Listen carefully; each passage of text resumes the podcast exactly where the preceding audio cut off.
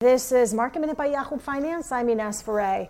The markets took a turn to the downside after President Trump said he's ending stimulus talks with Democrats until after the elections. That sent the Dow down about 350 points, the S&P losing more than 40 points or more than 1%, the Nasdaq off more than 1%.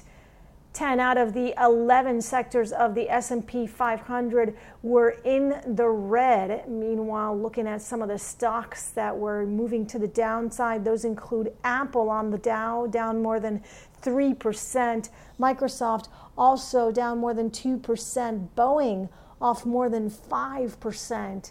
And looking at Amazon, that was down around 3%. For more market minute news, head to yahoofinance.com.